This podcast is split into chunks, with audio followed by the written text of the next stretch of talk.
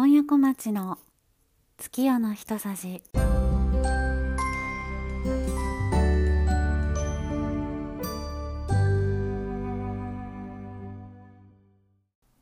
12月4日新月第6回目の配信となりました。今夜小町です。皆さん先日の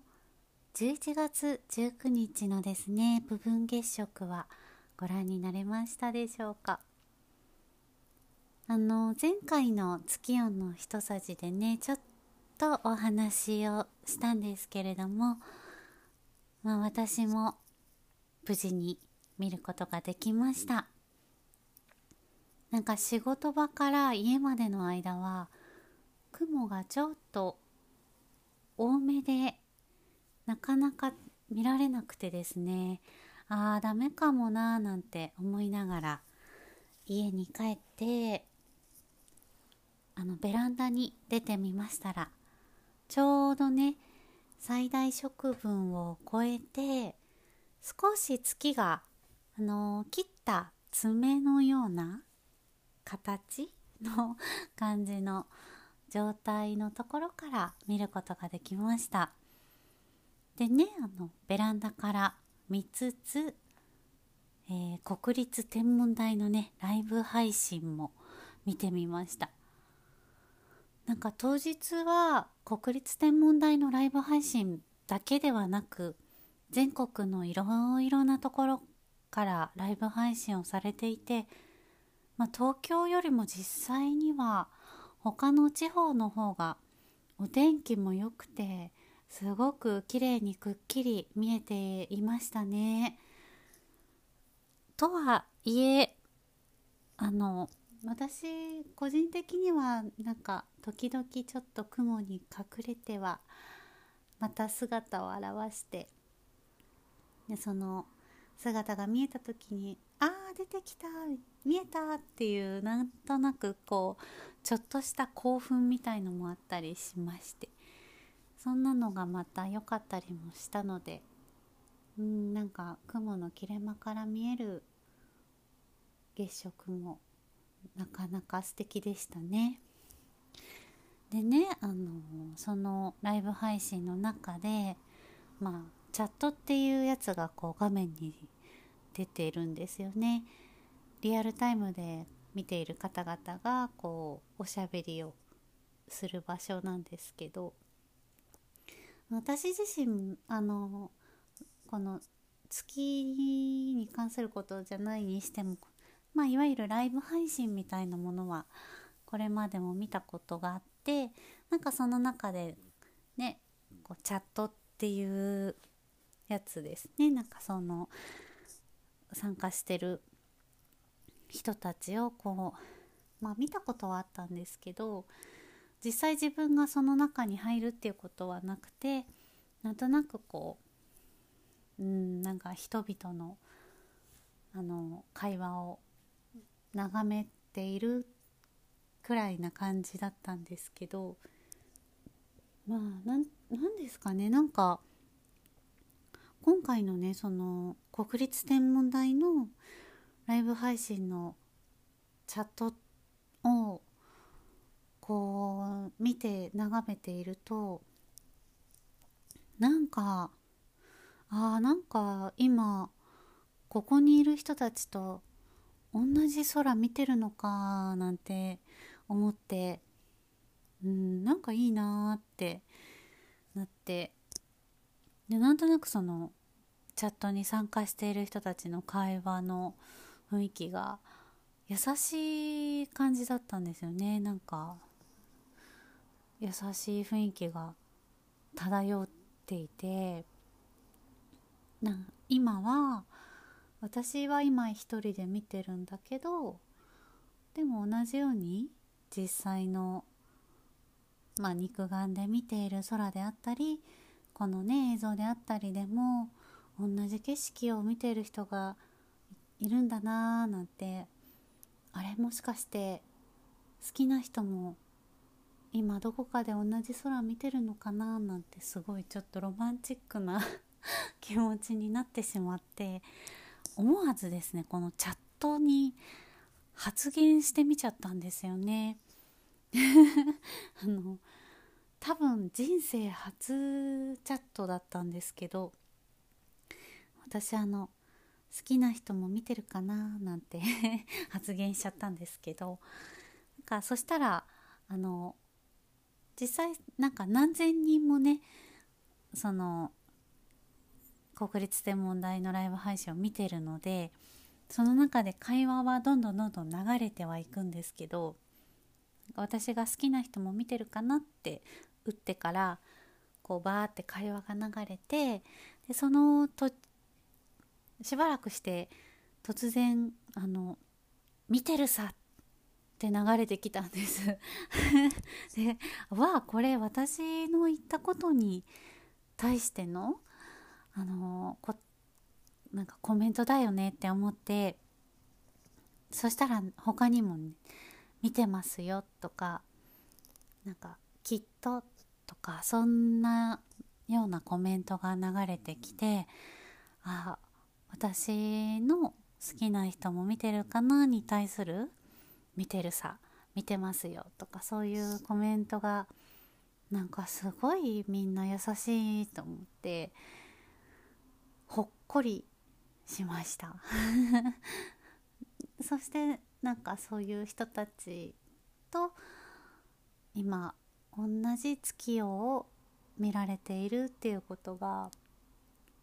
すごい嬉しくってうんなんか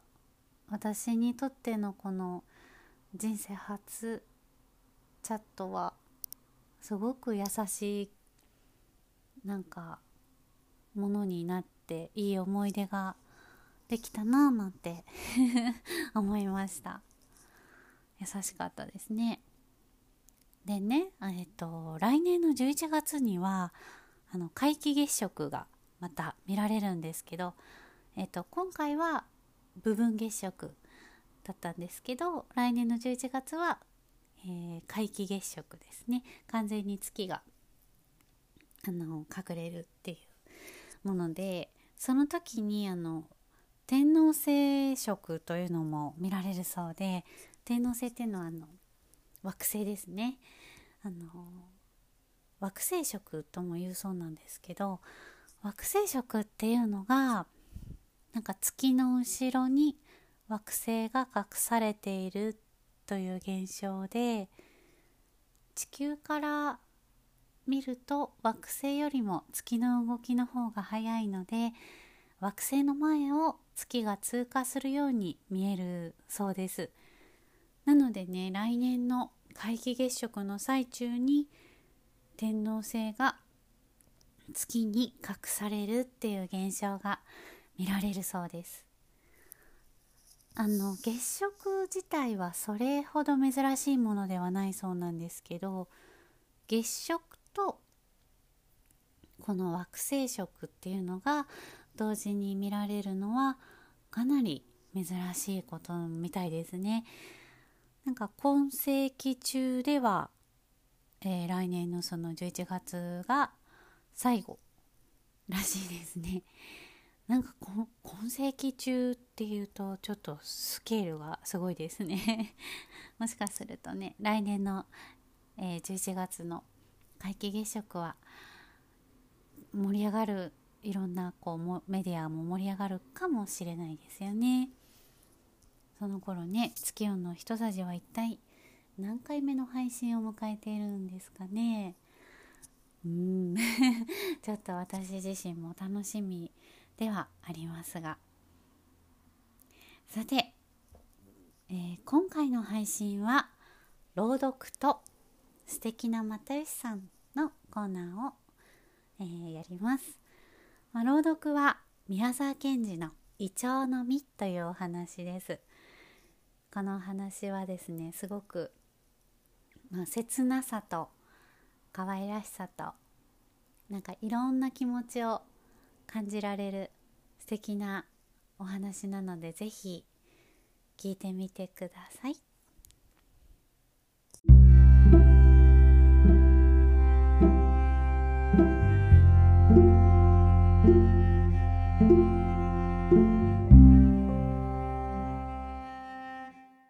宮沢賢治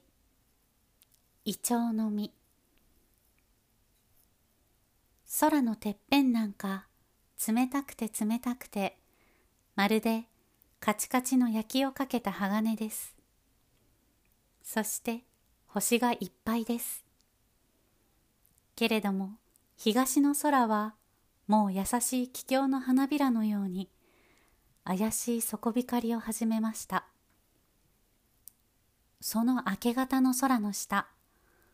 昼の鳥でも行かない高いところを鋭い霜のかけらが風に流されてさらさらさらさら南の方へ飛んで行きました。実にそのかすかな音が丘の上の一本一丁の木に聞こえるくらい澄み切った明け方です。イチョウの実はみんな一度に目を覚ましました。そしてドキッとしたのです。今日こそは確かに旅立ちの日でした。みんなも前からそう思っていましたし昨日の夕方やってきた2羽のカラスもそう言いました。僕なんか落ちる途中で目が回らないだろうか。一つの実が言いました。よく目をつぶっていけばいいさ。もう一つが答えました。そうだ。忘れていた。僕水筒に水を詰めておくんだった。僕はね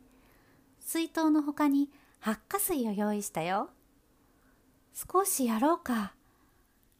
旅へ出てあんまり心持ちの悪い時はちょっと飲むといいって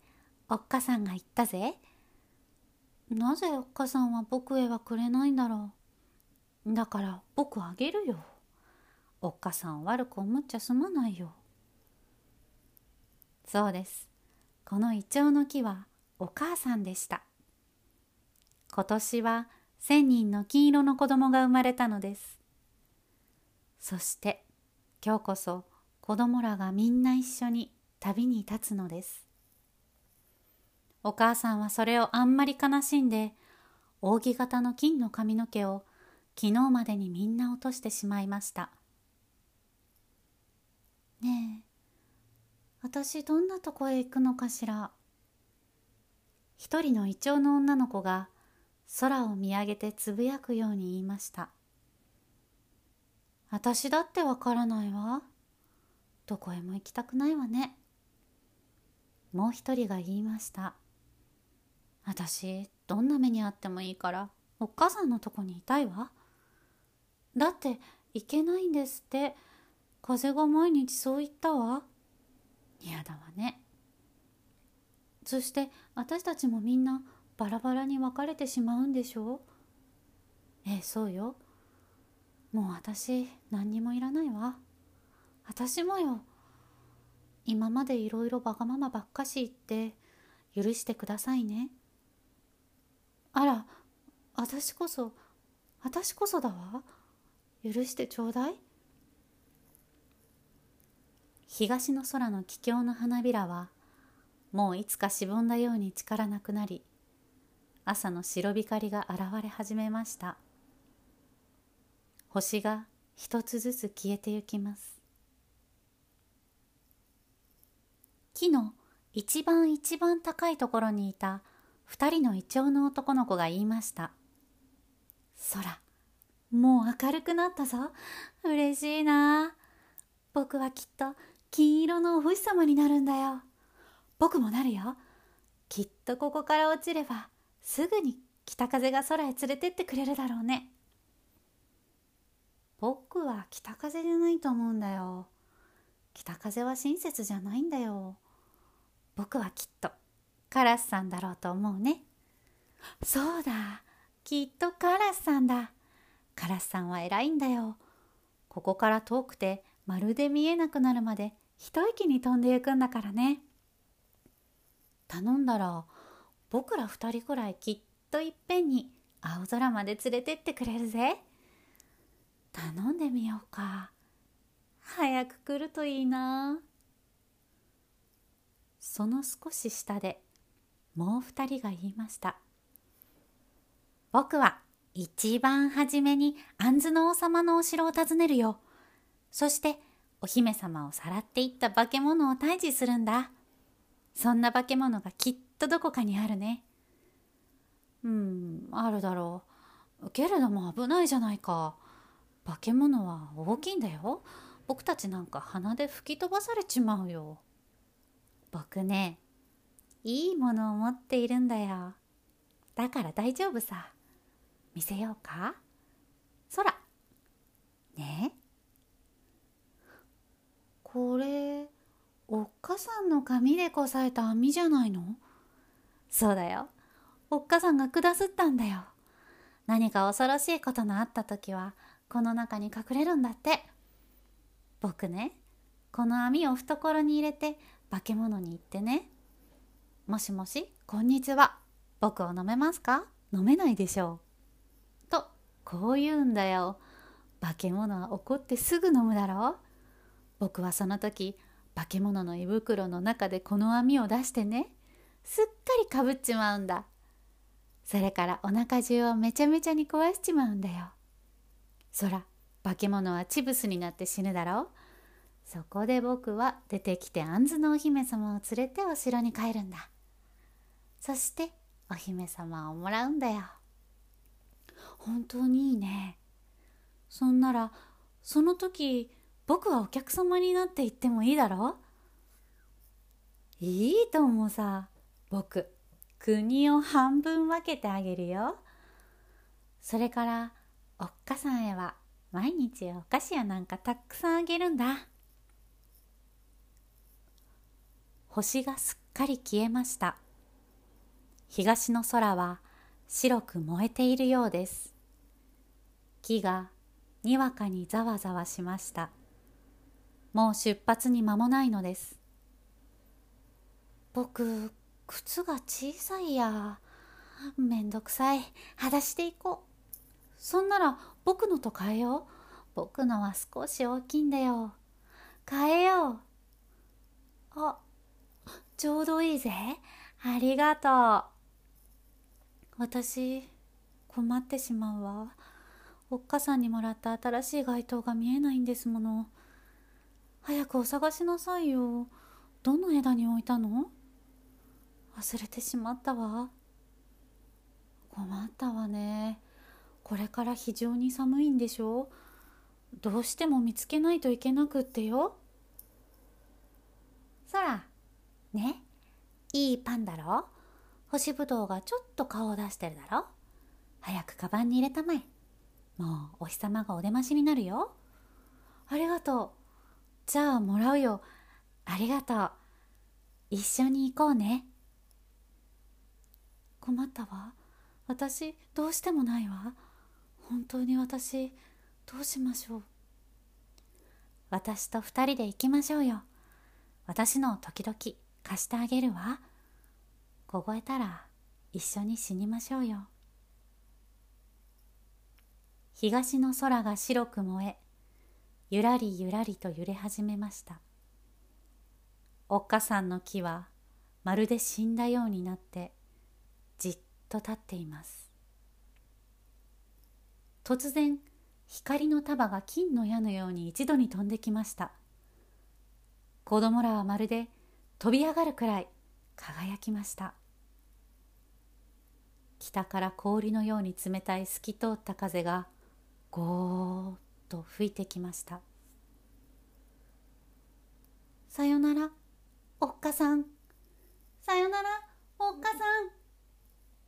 子供らはみんな一度に雨のように枝から飛び降りました。北風が笑って今年もこれでまずさよならさよならっていうわけだと言いながら冷たいガラスのマントをひらめかして向こうへ行ってしまいましたお日様は燃える宝石のように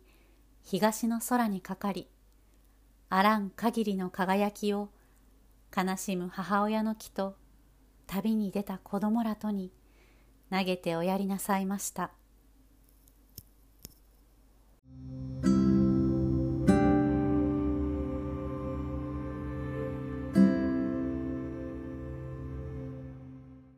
敵な又吉さん。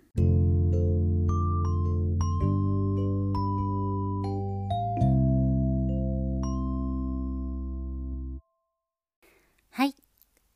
このコーナーはピースの又吉さんがエッセイとか YouTube とかテレビやラジオ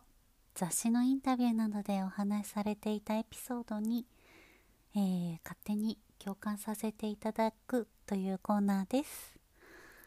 私がですね又吉さんのことをいいなぁと思ったきっかけになったのが又吉さんの「渦」という YouTube チャンネルなんですけどその中で100の3という企画がありましてそれはどういった内容かと言いますと、えー、一つの質問に対して100個の答えを出すことで普段見えないような才能を超えた3つの答えを出せるんじゃないかという企画なんですね。であの今回お話しさせていただくのがそのシリーズの中の、えー、新社会人になる人たちに伝えておきたいことという企画の中で又吉さんが「100個発言されたことの中の一つで、えっと、45個目に発言されていた言葉なんですけど、えー、親にご飯を食べさせるのは早い方がいいというので、えー、それは、まあ、社会人になったらいつか自分の親にご飯をご馳走したいななんて思ったりすることもあると思うんですけどうん、実際年齢をこう重ねていくと人によっては昔はめちゃめちゃ飲んでたけどそんなに飲めなくなったり、まあ、あんまりご飯も昔ほど食べられなくなったりすることもあったりするから、もし新社会人の人たちがそのうちにこう親御さんにご馳走してあげたいなと思っているとしたらまあ、できるなら早い方がいいと思うよなんていうお話の中であの又吉さんが子供の頃の話になるんですけどえっと家族で焼肉を食べに行った時に、まあ、又吉さんのお家はそんなに裕福な家庭ではなかったそうなんですけど、まあ、そんな中で又吉少年はあの気を使って一番最初にあのお茶漬けを頼んでいたそうなんですね。まあお肉をあんまり頼んだらあれかなと思って少しでもねお腹を膨らませたらいいと思ったんですよね。子供心にね。優しいですね。なんかそういうところで言うと、まあ、私の場合は子供の頃にあの母親とスーパーにね買い物に行った時になんかお菓子とかちょっと欲しいけどなんかあんまり欲しいって言ったら悪いなとか なんか思うようなタイプの子であんまり自分からあれが欲しいとかこれ買いたいって言えなかったんですよね。うんまあなんか気を使うっていう言葉をね知ってたわけではないんですけどなんとなく多分そういうふうに自分なりにうん親に対してそういうふうに思ってたんですかね。でもなんかその当時ねあのそのスーパーのお菓子売り場でなんか多分同じくらいの年頃の子がなんかこうほんと絵に描いたようにひっくり返ってこう両手両足バタバタバタってさせながら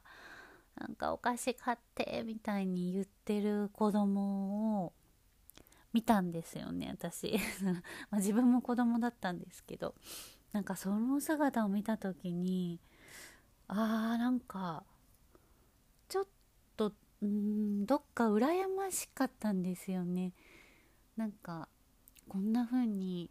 自分を出して親に対してがダダをこねられるってすごいなみたいな。なんか自分にはうんそういうことはちょっとできないなっていうか、まあ、やりたかったわけではないんですけどすごいちょっと羨ましいぐらいだったななんて 思って。あのでもあの決してあのうちの母親がお菓子を買ってくれないっていう人ではなかったんですけど 単純にあの私がこう言えない子だったっていうだけでまあ多分ね欲しいって言ったら買ってくれてたとは思うんですけどね。なんか言えなかったですね。まあそれでねあの又吉さんのお話に戻るんですけど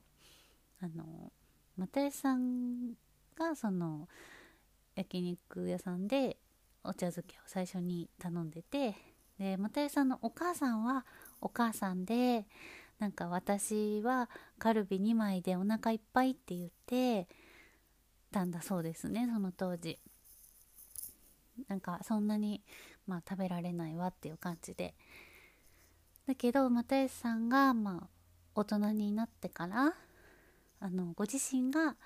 又吉さんの家族にすき焼きをこうご馳走する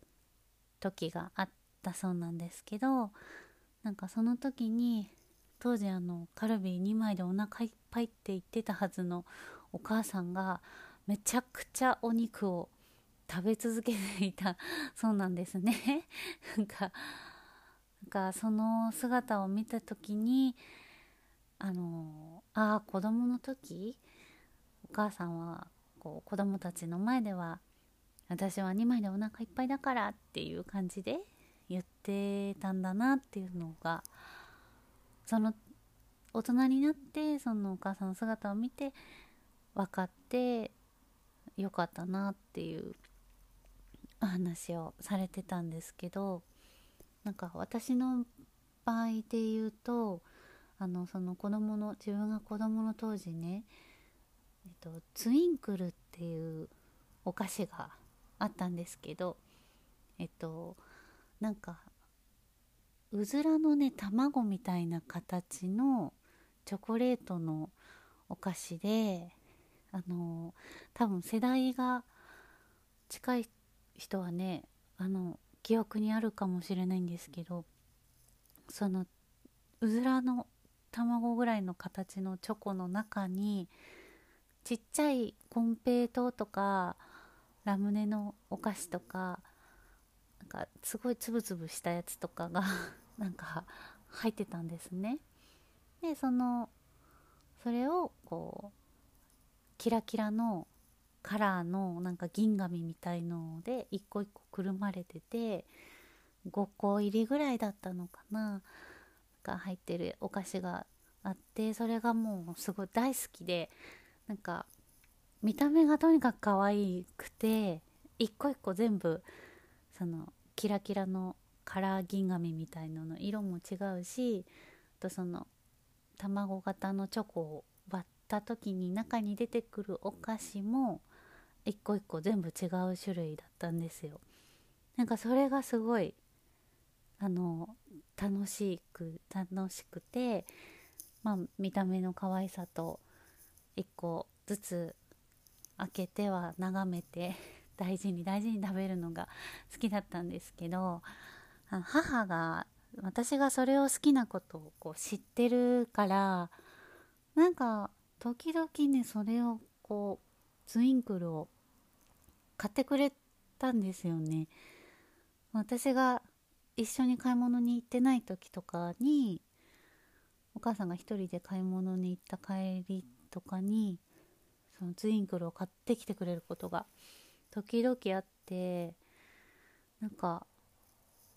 又吉さんのそのお母さんの焼肉のエピソードを聞いた時に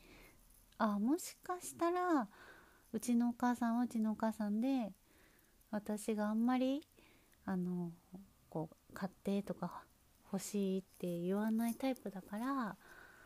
うんなんか気を使うとも違うかもしれないけどまあ子供が言えない気持ちを分かって時々買ってくれてたのかなとかなんか思い出しましたね。うんなんかまあ子供は子供で親は親で思いがねあるんですよねきっとね。うん。なんかこの話で思い出したのがあのダウンタウンさんの「チキンライス」っていう私好きなクリスマスソングなんですけど、まあ、ご存知の方もたくさんいらっしゃると思うんですけどあの牧原紀之さんが作曲をされていて浜田さんが歌っていてでその歌詞を松本さんが書かれているんですけどでその歌詞の中にえっと、子供の頃たまに家族で外食いつも頼んでいたのはチキンライス豪華なものを頼めば二度と連れてきてはもらえないような気がしてっていう歌詞があってこの歌もねなんか又吉さんとか、まあ、私とかのその親に対するなんか気持ちとなんか同じような通ずるものがありますよね。ただでもこの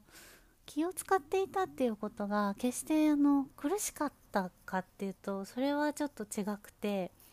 なんかこのチキンライスの歌の歌詞の後半であの大人になって稼ぎも増えて今はいいホテルに泊まってでっかいケーキも七面鳥も食べられるようになったけどやっぱり俺はチキンライスがいいやっっていう風にね終わる歌なんですけどなんか私もまあ高級なチョコレートよりもツインクルがいいなって 思いました。あのうんツインクルチョコはお母さんと私の、まあ、大事な思い出の味なのかななんて 思いますね。はい。まあ今回はちょっと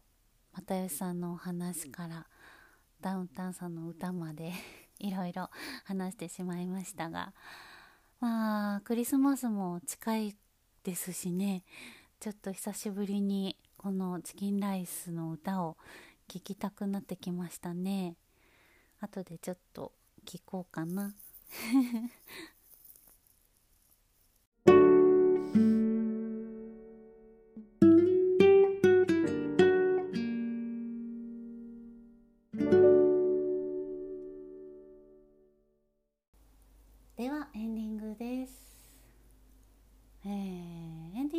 ちょっと話したいなと思っていた内容があったんですけどね。なんか何気にここまで30分ぐらい経ってましたね。はい。なので、まあ、今回話そうと思ってたことはまた次にしようかな。なんかそうね。最初のあの月食のお話からちょっとチャットのお話になり素敵な又吉さんもだいぶ脱線して長くなったりでねなんだか時間が経ってしまってすみません。でも朗読はなんかどうしてもやりたくてねじ込みました。はい。今回のあのイチョウの実というお話はどうでしたかね？宮沢賢治のねあのすごく私は気に入っていてまああのこの「月夜のひとさじ」で朗読やりたいなっていうのでねちょうどいいこう長さだったり自分がやりたいなと思えるような内容のお話だったりっていうのをこう探しながらうんでもこの絵を見つけた時にはもう絶対やりたいと思ってでまあちょっと練習をしてなかなか何回も撮り直したんですけどね。うんまあまだまだ納得のいくような朗読ではないんですけどどうしてもちょっとまあ季節的にもねイチョウの季節がまあ過ぎてしまうなと思ってギリギリギリギリをセーフにしてもらおうかなっていう感じでここに今回の配信に入れたかったっていうのもあるんですけどあのこのイチョウのね木がお母さんっていうねあれで、まあ、私がすごい好きなところの一つがあの今年は1,000人の金色の子供が生まれたのです。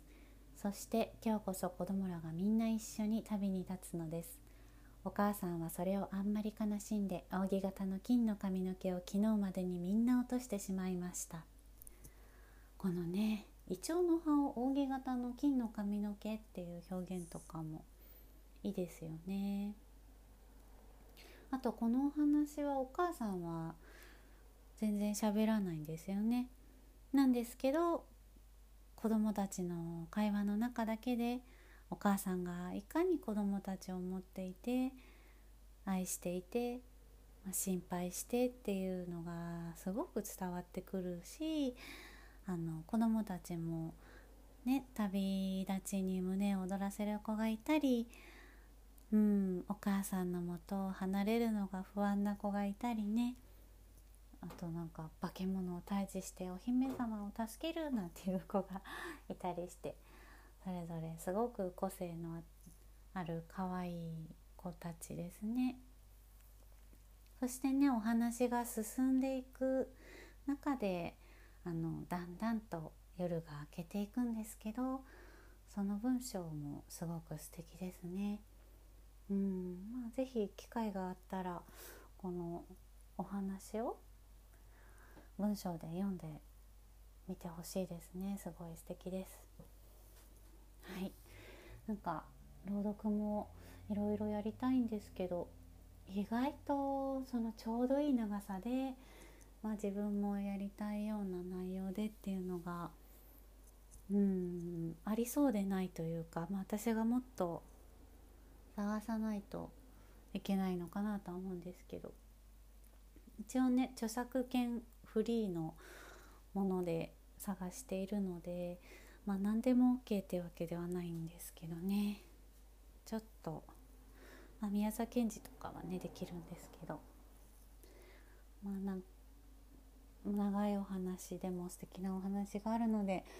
ただ長いお話をやるとなるとこの月夜の一さじの中でやるとねちょっと長すぎちゃうのでどうしようかななんかこの新月と満月の配信じゃない時にあの朗読だけの回とかも